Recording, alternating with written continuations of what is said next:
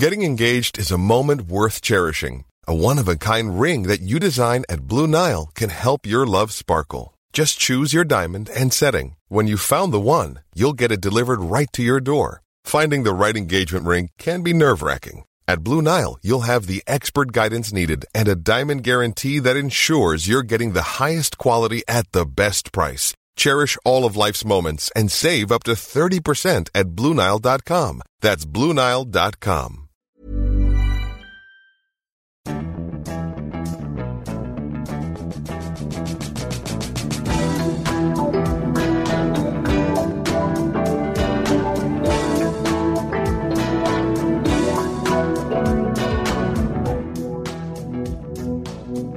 From Russia with Love. Hello, this is the Naked Neuroscience podcast with me, Hannah Critchlow, and I'm reporting from Lake Baikal in Siberia. In this special episode, I visited Russia for a conference, and from there, we'll be finding out about how Russian neuroscience research is getting a colossal injection of cash from the government. Research fresh from the labs, how nicotine switches off attention in the teenage brain, and how a new technique is uncovering similarities and differences between the rodent and human brain. Plus, I visited the banya, a Russian sauna to be whipped with birch leaves. It's, it's really cooling um, and incredibly pleasant. Uh, I'm getting nice rushes of air from my face as you're whipping me. Um, I don't know what to say, I'm speechless actually. That was all in the name of embracing local culture and demonstrating science, or so I was told. This is the Naked Neuroscience podcast with me, Hannah Critchlow, brought to you in association with the Wellcome Trust and in partnership with the British Neuroscience Association.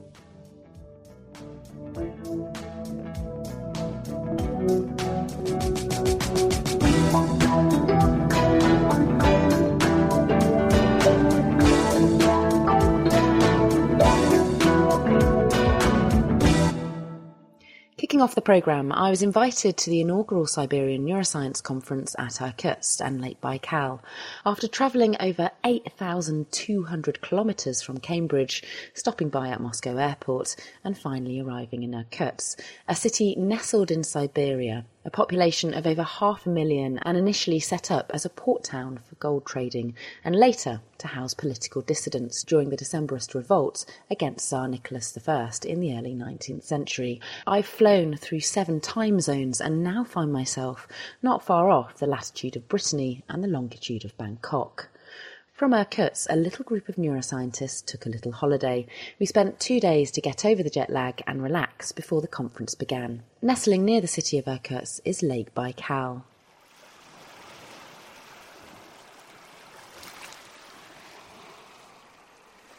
It's the most voluminous and breathtakingly crystal clear freshwater lake in the world, so vast containing 20% of the world's unfrozen fresh water.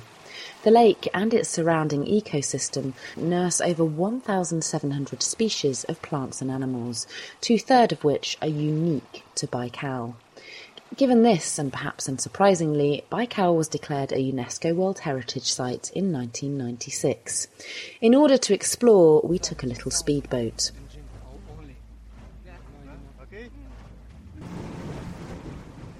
to escape into the wilderness to a hamlet housing 20 or so wooden huts, all nestled by the lake. Here we walked, sampled the local cuisine, where the menu was mostly fish caught fresh from the lake. Уха, рыбный суп и пюре, все рыба наша байкальская. Enjoyed the local tipple of vodka. Очень, очень хорошо. Хорошо. And spent evenings by the campfire, singing and having some pre conference science chat.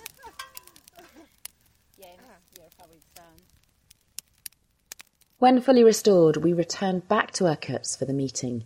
To start with, I briefly spoke with two of the conference organisers, Dr. Andy Irving and Dr. Andrei Rozov, both from Dundee University, Scotland. First up, I asked why they organised this conference specifically in Irkutsk. Andy starts with his response. That's a very good question. I think there's a lot of reasons, and part of it is because it's such a beautiful, stunning place to hold a conference, but also it's an opportunity to take science and neuroscience in particular to a unique area and to connect with what's going on in Russia and to get to the heart and soul of Russian science, I think.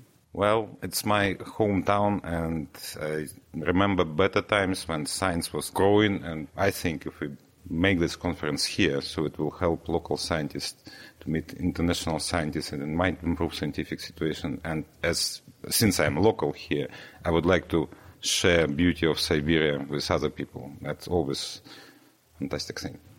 It is stunningly beautiful here, and there's some excellent scientists as well that are going to be presenting during the conference. Um, so, when when were you brought up in Irkutsk? Well, I've been born in 1968, and I did study biology in, in Irkutsk State University. And at that time, we had multiple very efficient institutions, but then money were not financed anymore to science, and that's why a lot of actually excellent scientists had to look for new positions abroad, and that's what we call brain drain. And at the moment, it's getting a bit better because Russian economy is doing a bit better.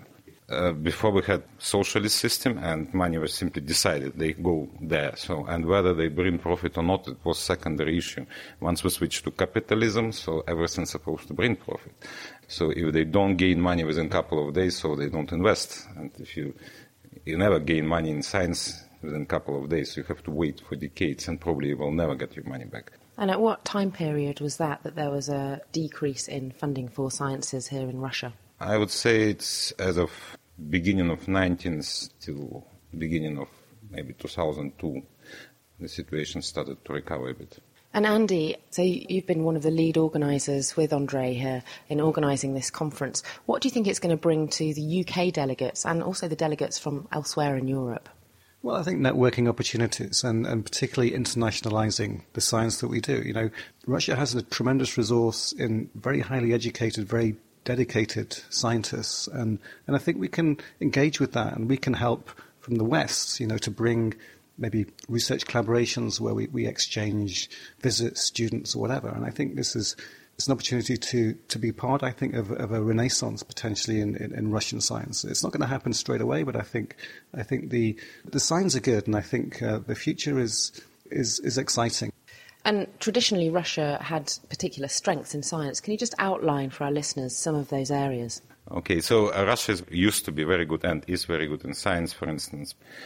If we talk about physics and mathematics, we should remember Korolev, who actually built this, the first spaceship, Mendeleev, who created a periodic system which helps every chemist now to understand uh, chemistry. So, and uh, there are many other names.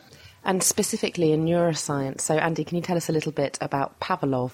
Yeah, I think Pavlov has had a, a, massive impact on, on science in general, particularly neuroscience in the West. I think his studies on association and fear conditioning really relate to uh, post traumatic stress disorders and, and, and how we think about and maybe treat these uh, uh currently. Khodorov would be another name. He's still active and he, he is very well recognized throughout the world and by, for instance, Nobel Prize winners like Bert Sakmann. So he actually was looking how neurons are talking to each other by using electrophysiology techniques.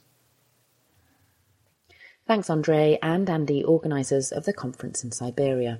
So, Russia has a history of strong science, but diminishing funding over the last few decades has caused many researchers to move to other parts of the world. What can the Russian government do to try to tempt the scientists back and reverse the brain drain? I sat in the Siberian sunshine with one young Russian scientist to discuss this issue. Hi, I'm Marat Minlibayev from Russia, and I was born in Kazan. And where's Kazan?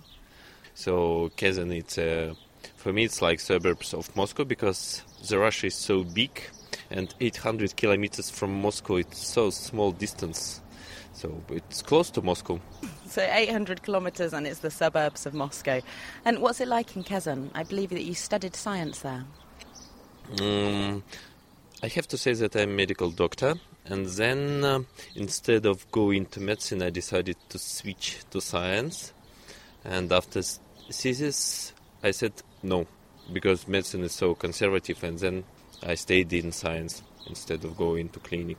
And you did all of your studies here in Russia? Mm, yeah, yeah, yeah, yeah.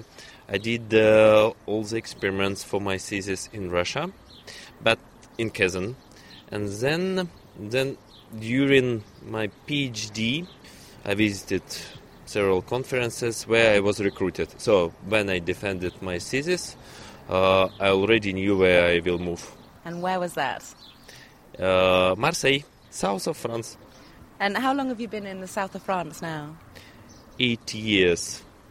Uh, You look quite happy about having lived in Marseille for the last eight years. You know, it's difficult to be very sad if you are surrounded by the mountains, sea, good people, nice laboratory, uh, sun, uh, warm. And how does it compare to Russia? In terms of science, now it's it's difficult to compare because even in Russia we can uh, we have better laboratory in Russia than in France. So it's uh, it, it's already equipped with a more modern equipment, and uh, we have very nice team, and we have about 20 persons in Russian laboratory, and uh, in France we are only three in our small team. Yep. So you're now spending half of your time in Russia and half of your time in France and doing research at both different laboratories. Not at all. So uh, my students spend half time in Russia and half time in France. But as for me, uh, I'm recruited in France, so 80% of my time I have to to be in French laboratory. Uh, Skype forever. And you mentioned that your laboratory in Kazan has got 24 people working in it and is very well equipped. How has that come about? What kind of funding have you received for that? We have super patron, we have super chef Rustem Khazipov, who has got a mega grant from Russian government to organize a laboratory during three years, and after this period, we have to leave this lab completely independent. So it's kind of like a, a startup funding scheme by the government, and you're calling it a mega grant. How much is this mega grant? How much are the government investing? Uh, uh, startup, it's not the right. It's not the right word because uh, startup it means that you, if you get startup, you organize your own lab. But we are hired by the Russian government to to make the laboratory in Russia for Russia. Yeah, so we are like temporal workers. And this mega grant is about five million dollars for three years, with the possibility to to apply um, for extra two years. So five million dollars. I mean, that's a huge investment, and I'm presuming that is this is this on top of the standard government investment in science that's already been going on? Uh, for the moment, this is the biggest grant I have uh, heard in Russia, but I don't know. Maybe they will do bigger, bigger grants. Nobody knows about that. And how many of these awards, these mega grants, have the government given out in the last few years? I'm not completely sure, but I have heard, I have been said that about 40 different uh, groups in different branches of science got this type of grant. So it's about 200 million dollars for three years. So an additional investment by the Russian government of $200 million over three years. Um, that's a sizable figure. Why do you think the government is investing so heavily in science in Russia at the moment? If I am patriot of Russia, I have to say that um, the future is done today by science. But uh, honestly saying, I think it's a very good investment because uh, industry, medicine, all everything that around us is firstly built by science. Maybe, maybe, or I believe in that. And what areas are the government grants being given in? Is it spanning all areas of science or is it a particular targeted focused area? So, as far as I know, all all branches of science are covered by this.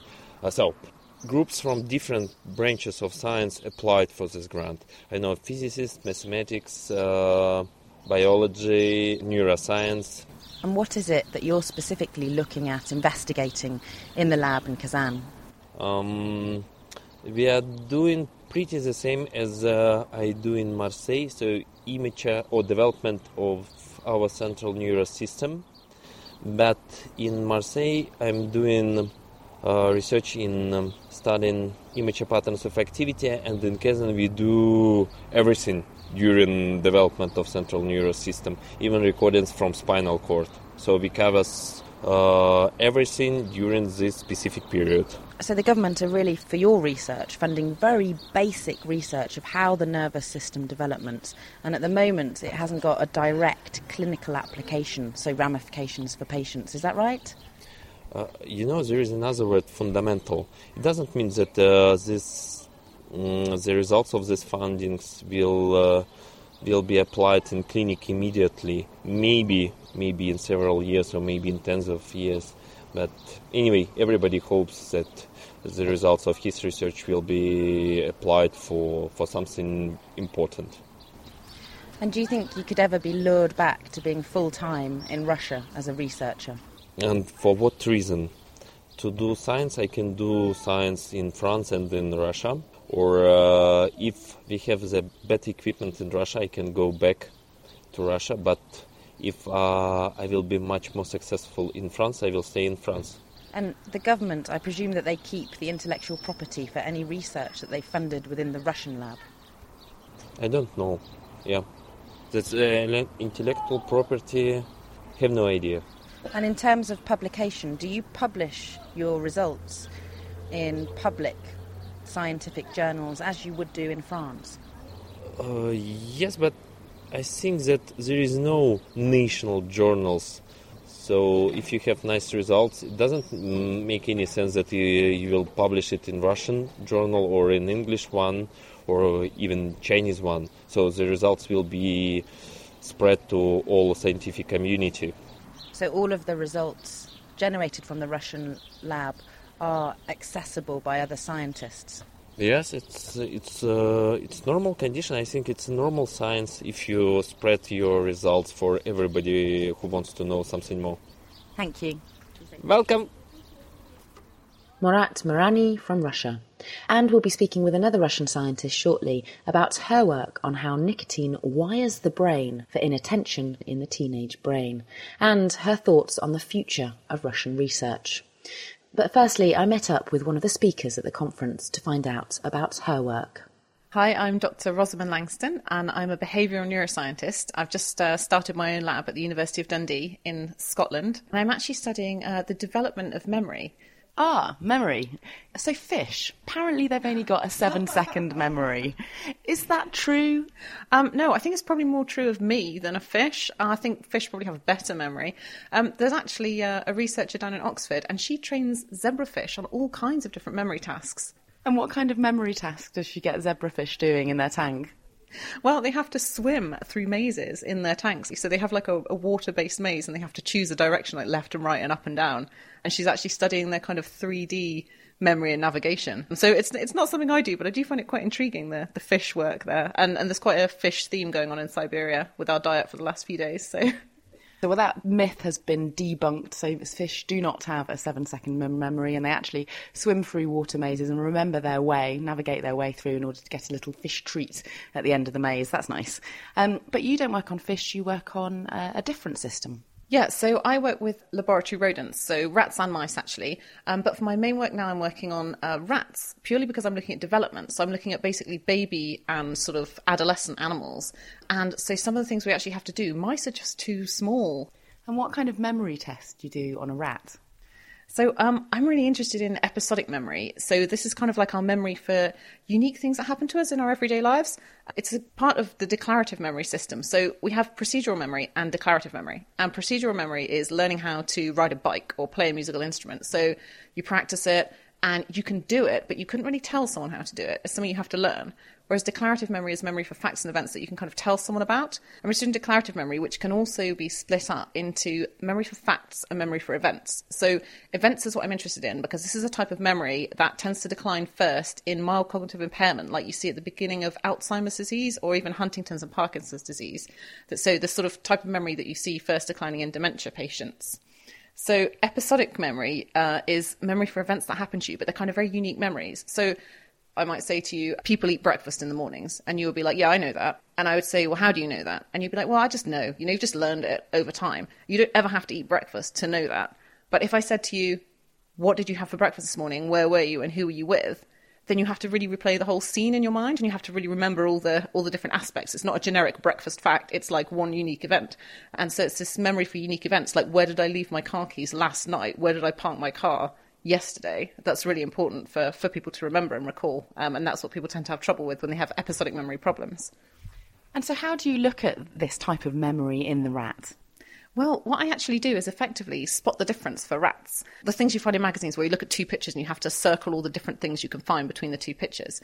We basically do that with rats because rats, mice, pigs, dogs, all kinds of animals really like novelty. So if you make them a sort of environment to explore, and you allow them to become familiar with it, and then you change something in that environment, they very quickly notice the change. And they show you that by exploring something that's changed um, a lot more than they explore something that stayed the same. And by measuring how much they explore something new, we can kind of assume memory for something old. So they look at something new because they remember the old things and they're not interesting anymore. So I basically put rats into environments where they get to explore toys. They get to play with rat toys. And then I'll move the toys around. I'll give them new toys. I'll change the positions of the toys.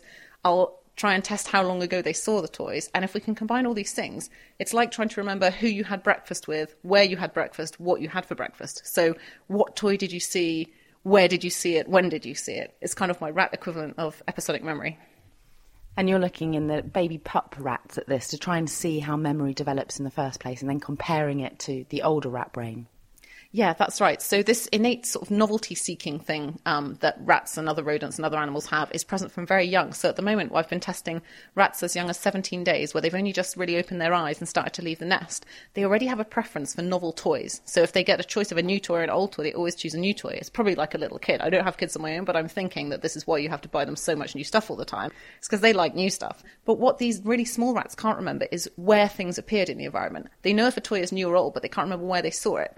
This doesn't develop until quite a lot later, like the fourth or fifth week of life. And then we can introduce more things like when did they see it, which testing box did they see it in. And the more complex you make the memory, the older it seems the rat has to be before it can actually solve the task. And at what age does this develop in the human baby? There's quite a lot of debate in the literature about when children develop different kinds of memories because laboratory testing is very different from a parent saying, yes, yes, of course, my child remembers. So it's actually quite, quite a hot debate in the literature. But very young babies can detect a novel toy from a familiar toy and they will pick a novel toy. But apparently it's maybe more like sort of three or four years old before they can really recall a full event and all the kind of other things that went with it, the context of the event, who they were with, and this kind of information. So these kind of associative memories that involve a lot of different stimuli don't necessarily develop until kind of toddler age or a little bit older. And how does that compare to the rat? So their rat lifespan might be about two years, so 17 days in, or you know maybe a month in, or so. How does that compare to the lifespan of a human? I'm just trying to go through the maths on that one. It's very difficult to compare directly, of course, because rats are born with their eyes closed. They open their eyes when they're two weeks old. They're reliant on the mother for a lot less time than a human child. But if you look just directly in terms of time scale of lifespan, I guess we're looking at about like 5% through the lifespan, which would be a similar age as sort of five, six week old pup to maybe a toddler, right? So we, it could be a kind of, we could make an actual kind of comparison between the lifespans of the, the rodent and the, the human.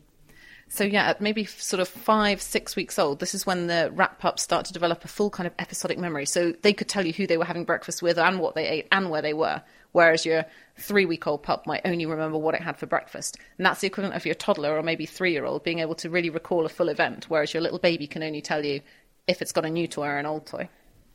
Are you seeing any changes in the brain that correlate with this acquisition of um, episodic memory skills in the rat pup?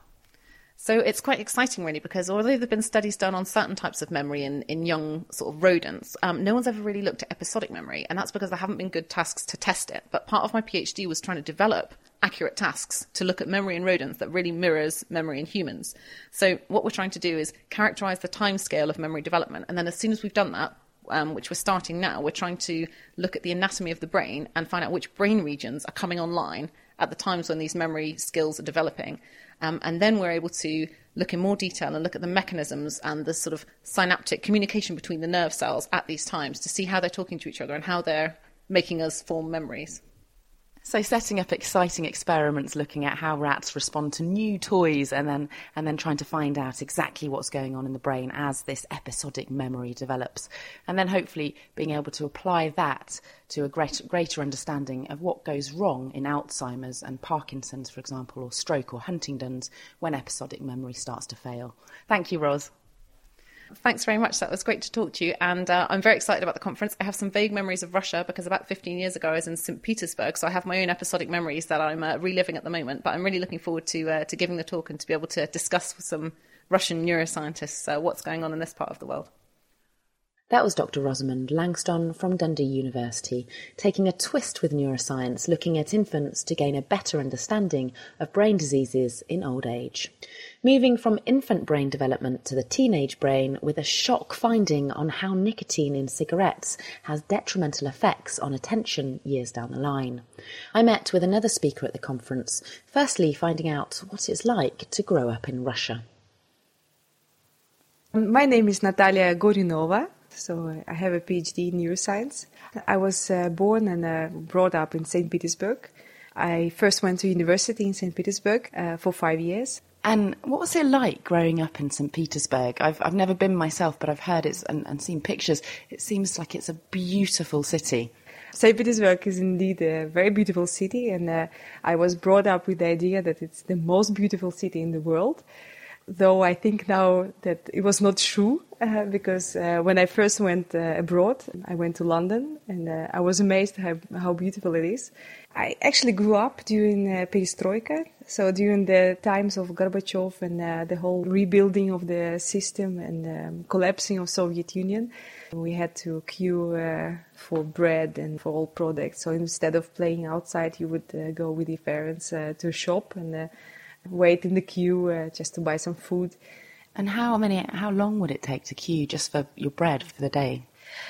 We did it really almost every day. So every day you you would go to a shop and just look for some food that was available there.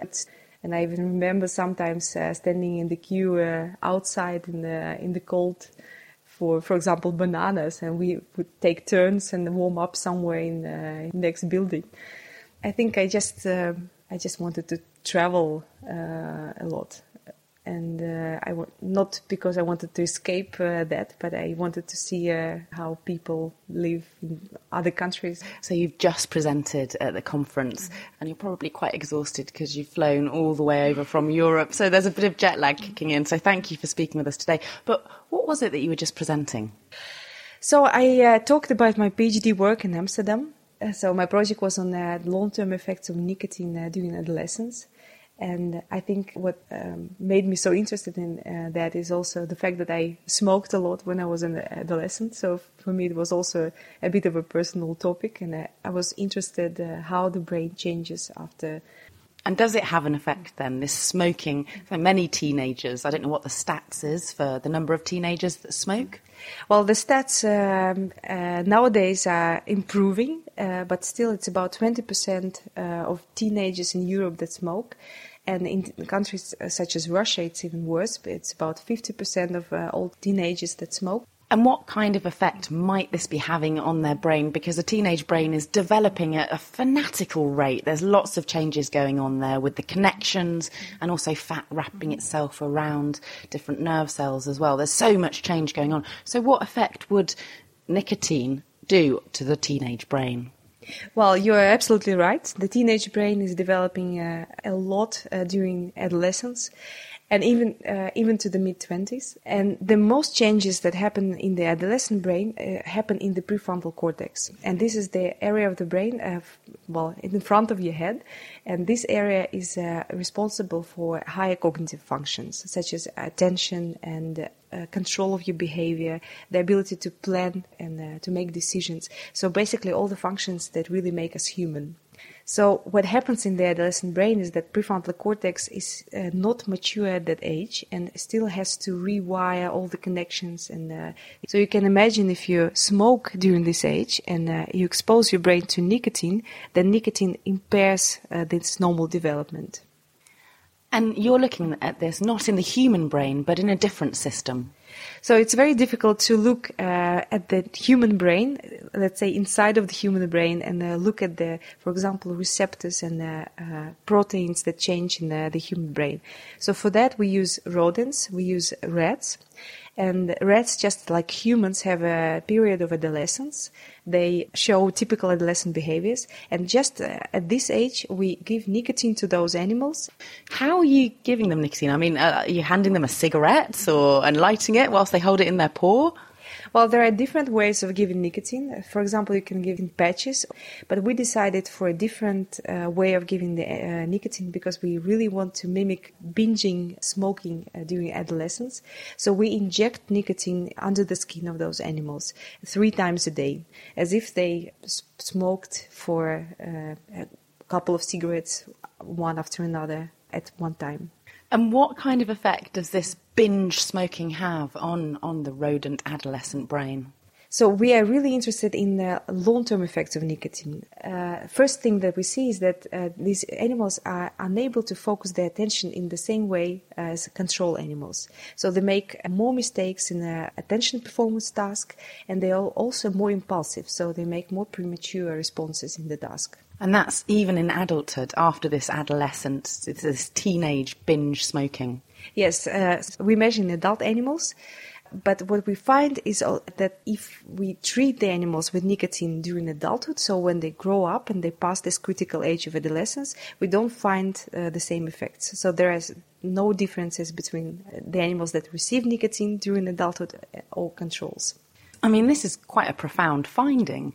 There's 50% of teenagers in Russia, for example, that are smoking. It's going to have long term detrimental effects on their attention and their focus later on in life. I mean, if this finding does translate into humans, and do you think that it could translate into humans? Well, we certainly think that uh, these these effects can translate in uh, in humans. Uh, the most important thing in our research is not only that we find the effects of nicotine on the cognition, because these effects are also found in humans and uh, they are uh, well documented, but that we look at the mechanisms of those effects, what kind of receptors change, and what we find is that there is one receptor that is not connected to nicotinic receptor, a receptor that is involved in the um, release of excitatory transmitter glutamate metabotropic glutamate receptor 2, and we find that this receptor is changed after nicotine exposure. And it's this glutamate receptor which then causes the deficits in attention later on in life.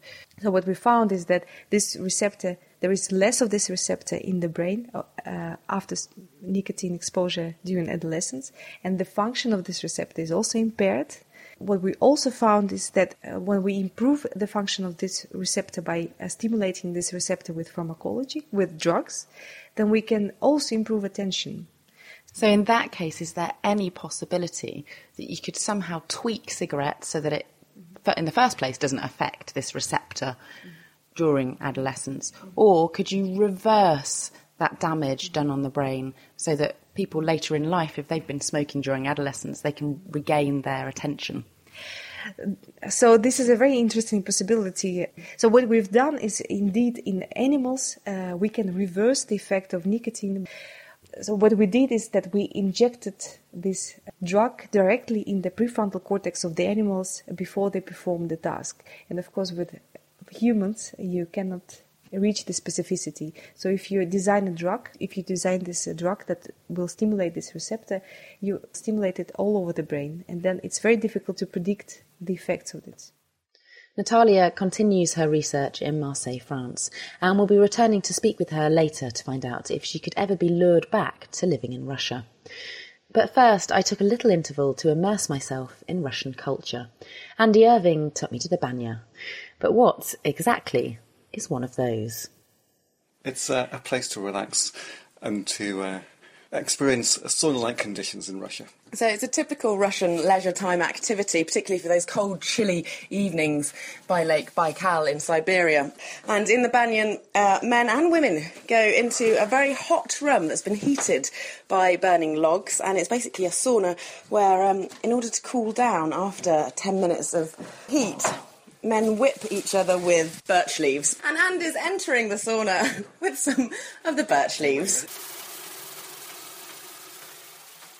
Ooh, it is hot in here, isn't it? It's hot.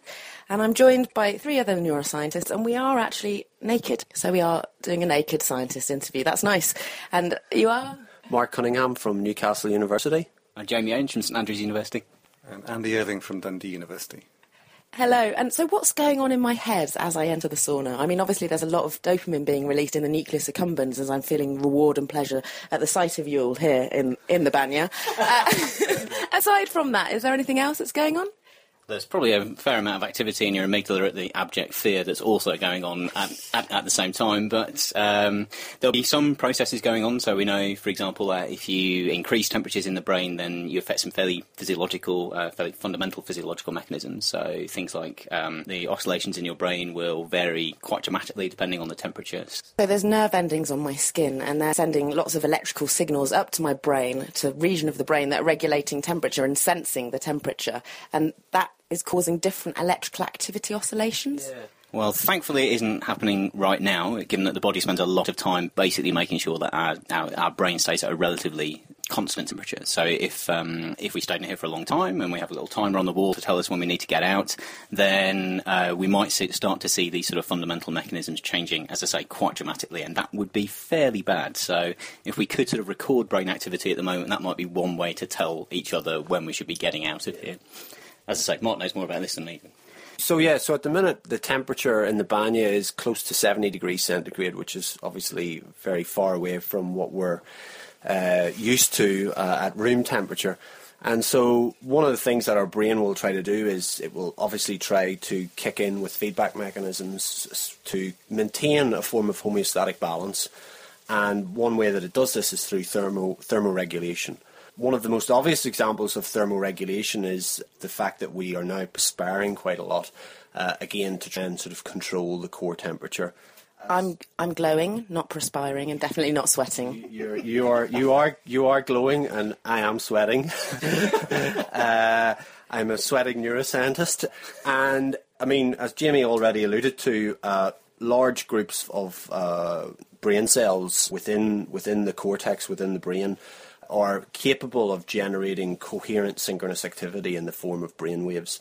And uh, those brainwaves have been previously demonstrated in an experimental study to be very much temperature sensitive. So, if you experimentally in a controlled environment change the temperature in which very thin sections of brain are, are maintained from which you're recording these brainwaves, you can see uh, changes in the dynamics of this activity. So ultimately, if you push that temperature too far, uh, you can, in some cases, particularly in um, in children, elicit uh, seizures, and this is very well documented in the case of febrile seizures, where young kids who are still their brains are still trying to learn in terms of um, the uh, adaptation processes with regard to thermoregulation. Uh, if their temperature rises due to a fever, uh, out of physiological ranges, it can actually elicit a, a febrile seizure. So a seizure is like a kind of epileptic fit, Yes, kind yeah, of like on the floor, shaking uncontrollably. Yes, yes, yes, yes. And uh, so there is good evidence that our brains are very sensitive to, to temperature. And if we are not able to control that, uh, then pathological or, or uh, dysfunctional activity can arise. And Andy, I think you, I believe you have wrestling there in your hands. One way that we could make sure that we don't increase the temperature too much, so to help us cool down, what, what's this? Well, this what I'm holding are, are, are birch leaves. So these these are uh, traditional Russian uh, method and approach to actually shake and administer little droplets of water so that you can cool down while you're in the banya. And also, also these these are gently these are gently used to um, to promote blood flow to the skin while you're in the banya, which is an important aspect of the entire process. And I think the, the increased blood flow is is actually very good for the brain because because by increasing the oxygen supply, particularly to the prefrontal cortex, that will allow us to experience the uh, the, the, the entire banya in a, in a much greater and, and more memorable fashion. so, so if we continue to.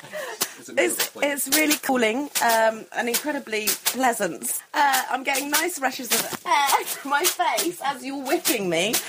Um, I don't know what to say. I'm speechless, actually. That was all in the name of getting in touch with the local tradition and demonstrating how our body and brains regulate temperature. Also, I was told. So earlier in the episode, we heard from Rosamund and Natalia on their findings in the rat brain. But are human and rodent brains similar?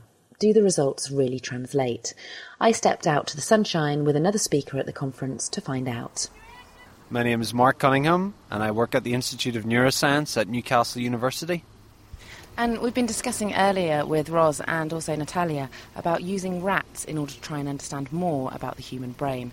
I mean, can you really extrapolate findings from the rat into the human? I think you can extrapolate some features. Uh, what we've been doing at Newcastle University is trying to get around this problem by using human tissue. So, this is human brain tissue that is being removed from patients primarily who are undergoing elective neurosurgery for the treatment of, of epilepsy. So these are patients that are not responding to conventional uh, drug treatment, and in order to um, try and cure their epilepsy, so the majority of patients do respond to anticonvulsants, but there is a significant proportion, around about 30%, which don't. And in those patients, uh, surgical intervention is a very successful uh, intervention. So you've got these treatment-resistant patients, and they undergo, they elect to undergo surgery to take out part of their brain in order to help with treatment. I mean, how much of the brain are you actually removing? In many of these patients, the part of the brain that is causing the um, the uh, epilepsy to occur is the hippocampus. And so, what uh, the surgeons and what the uh, neurologists and um, neurophysiologists will do is they will essentially work out which hippocampus it is, because of course we've got two hippocampus, one on both sides of our brain.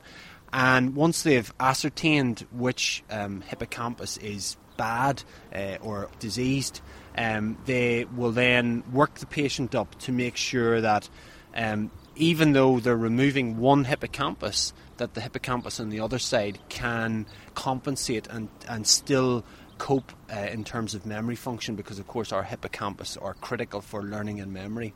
Um, so, I mean, the hippocampus is quite a large structure in the brain. So I believe it's about the size of your little finger, kind of curled up. Yes, yes, that's correct. And in addition, they also remove another structure which is called the amygdala. And what's good about the, this uh, surgical operation is that they don't damage other structures that are in the temporal lobe that are critical for other higher order processes. So, I mean, the amygdala is involved in kind of fear response, and the hippocampus is involved in learning and memory, and both of these brain structures are buried quite deep down in the brain. So, how does the surgeon get access to those deep areas of the brain without hurting other areas of the brain? So when we go into theatre to obtain um, our, our samples, it's it's been a, a, a, real revelation for a scientist like myself to actually observe these neurosurgical procedures. And what the surgeons tend to do is they do a very delicate operation where they approach the the hippocampus and the amygdala through a fissure in the brain. So what they're able to do is essentially um, pull apart um, the brain tissue and go down through a, a sort of um, a sort of valley in the brain, and then they can expose the hippocampus. And then what they do is they essentially suck the hippocampus out. So they they're able to selectively just suck out that that area, and the the tissue we we obtain um, some of the the tissue before it's actually um, sucked out. And what we can then do is prepare very thin sections of, of that tissue. So we have these slices of brain, which we're then able to maintain in an artificial environment, which mimics some of the physiological features that um, the brain tissue would be exposed to if it was still in, in the intact brain. So, this uh, approach is known as the in vitro brain slice preparation, and that then allows us unprecedented access in terms of recording human brain cell uh, activity, but also how uh, large groups of human brain cells um, behave in terms of generating organised electrical activity. And so you're not actually getting the hippocampus and the amygdala that's being sucked out, you're actually getting the slice of the cortex, so kind of round by your ears, and, and you're getting that slice and then putting it in a petri dish, a glass petri dish, and keeping it alive. How long can you keep that brain slice alive for once it's been removed from the patient? so far, our kind of uh, lab record is about 24 hours, in which we've been able to keep the tissue viable, so alive, after the surgeon has removed it, and then still be able, in our hands, to obtain uh, viable uh, electrophysiological, that's the electrical activity of the brain cell, uh, recordings in the in vitro environment. And I'm imagining that you've got to get this bit of brain tissue quickly from the neurosurgeon's unit to your own lab. I mean, how do you manage that? So we're, we're very lucky in, in Newcastle that we have a very strong tradition of translational interface between basic uh, biomedical science and, and clinical neuroscience that's occurring. And um, that's really facilitated by the fact that our institute is contiguous with the hospital. So when we obtain the, the tissue, we have uh, about a four minute dash downstairs from the uh, neurosurgery department to um, to my laboratory, and during that time, it should I should mention that the tissue is in an artificial cerebrospinal fluid that we make we make in the laboratory. That's very very cold so it's essentially trying to biochemically um, sort of put the tissue into stasis uh, and also, this um, artificial cerebrospinal fluid is being continually oxygenated to keep the tissue alive. So, with those conditions and a, and a very rapid dash to the lab, we can then section the tissue into thinner slices and then uh, sustain it alive in the in vitro environment. So, traditionally, looking at electrical activity within nerve cells, within brain cells, so that's how nerve cells communicate using electricity, Usually that's been done using rat brain or mouse brain slices or even cells that have been dissociated and, and, are in the petri dish looking at the electrical activity. So there's lots of information in neuroscience on rat electrical activity. Does it line up with the information that you're starting to get now with this human, really pinpointed electrical activity readings?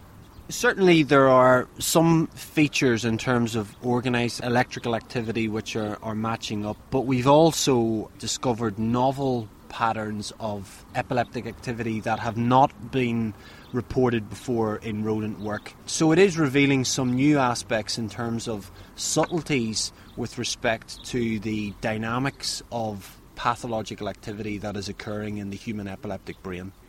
And what about non epileptic brains? So, humans that haven't got epilepsy, can you manage to get some brain tissue from, from other people? Well, there's there's obviously uh, major ethical considerations that have to be taken place. You you can't go around um, taking out perfectly normal bits of, of brain from human patients. But of course, we do need to obtain control or comparison tissue, as it's sometimes called, which we can compare to the epileptic samples that we're obtaining. And one way that we can do this is that routinely the surgeons remove deep uh, tumours from patients again who are undergoing elective neurosurgery for, for the removal of, of, the, of the lesion. And in many cases, the surgeons, in order to gain access to that tumour, have to go through overlying cortex. So we're able to get, again, very small samples of that and use exactly the same uh, techniques that I've already discussed. And what we've been doing with, with these samples is first of all making sure that we don't see epileptic activity because they, they're, they're non epileptic comparison samples. But we've then also been able to essentially replicate some of the work that we've done previously in rodent tissue, which is where we can pharmacologically trick the brain slice into thinking that it's never left the brain. And uh, by adding different types of um, neurochemicals, we can produce uh, physiological brain waves, physiological uh, rhythms that are known to be associated with cognitive behaviour.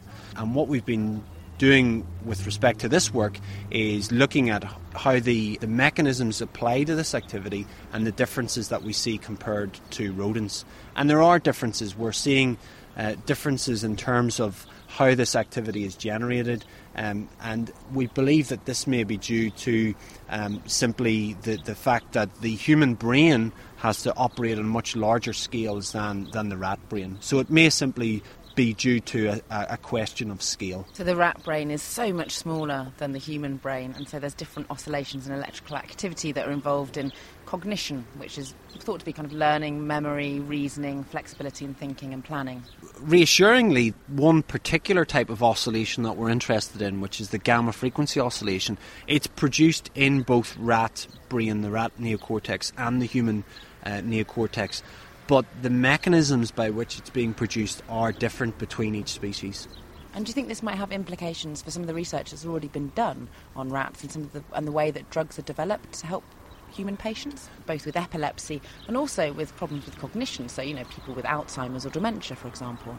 So, with particular reference to drug discovery, um, there's been a real the, the, pharmaceutical industry has really struggled in terms of translating a lot of drugs from preclinical studies into the clinical environment, and in particular drugs uh, that they would like to target neuropsychiatric disease. So there have been a number of high-profile failures over the last couple of years, and w- my belief is that this may be due to the fact that there are these differences in terms of how uh, the human brain generates such activity as opposed to the rodent brain.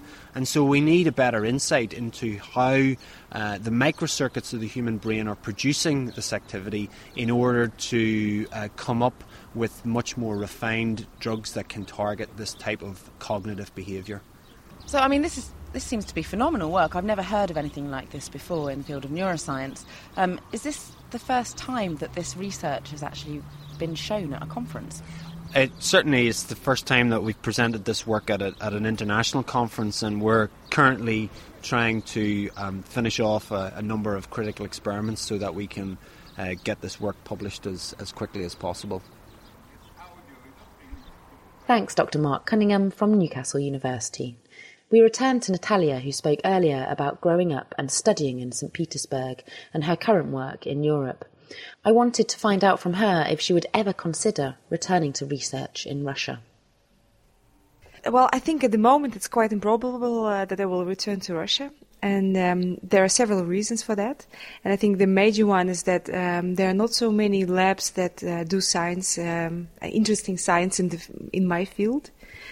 Uh, usually, when you want to go abroad uh, for your research, you choose the best lab you can find uh, in uh, in your field.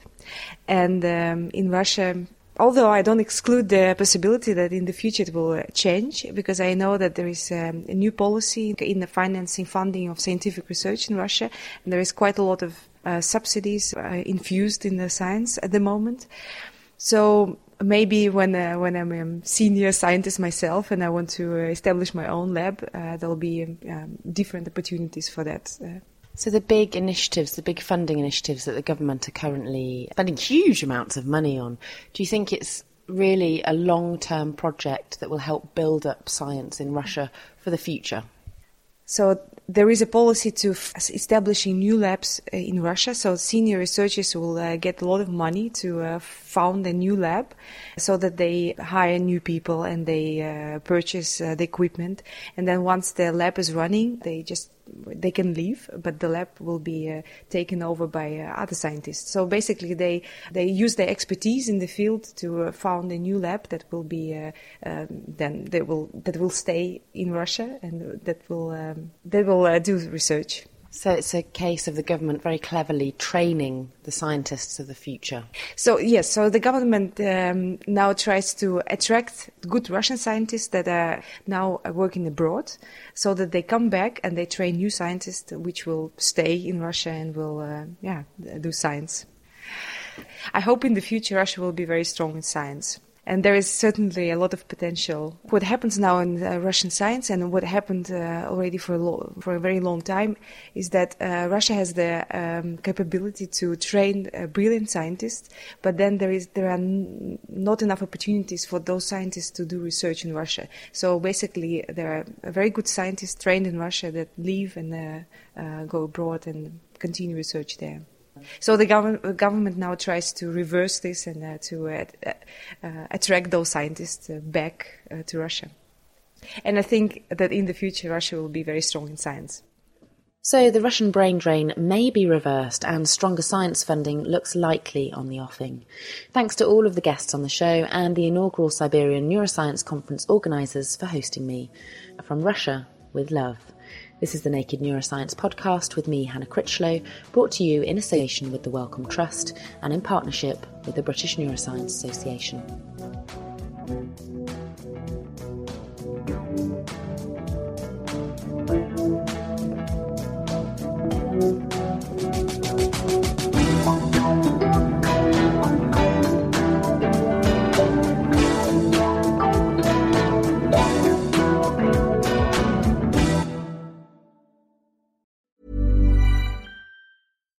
Thinking about your next career move in research and development? Then it's time to make your move to the UK. The nation that's investing 20 billion pounds in R&D over the next 2 years. The nation that's home to 4 of the world's top research universities. The nation where great talent comes together. Visit gov.uk forward slash great talent to see how you can work, live, and move to the UK.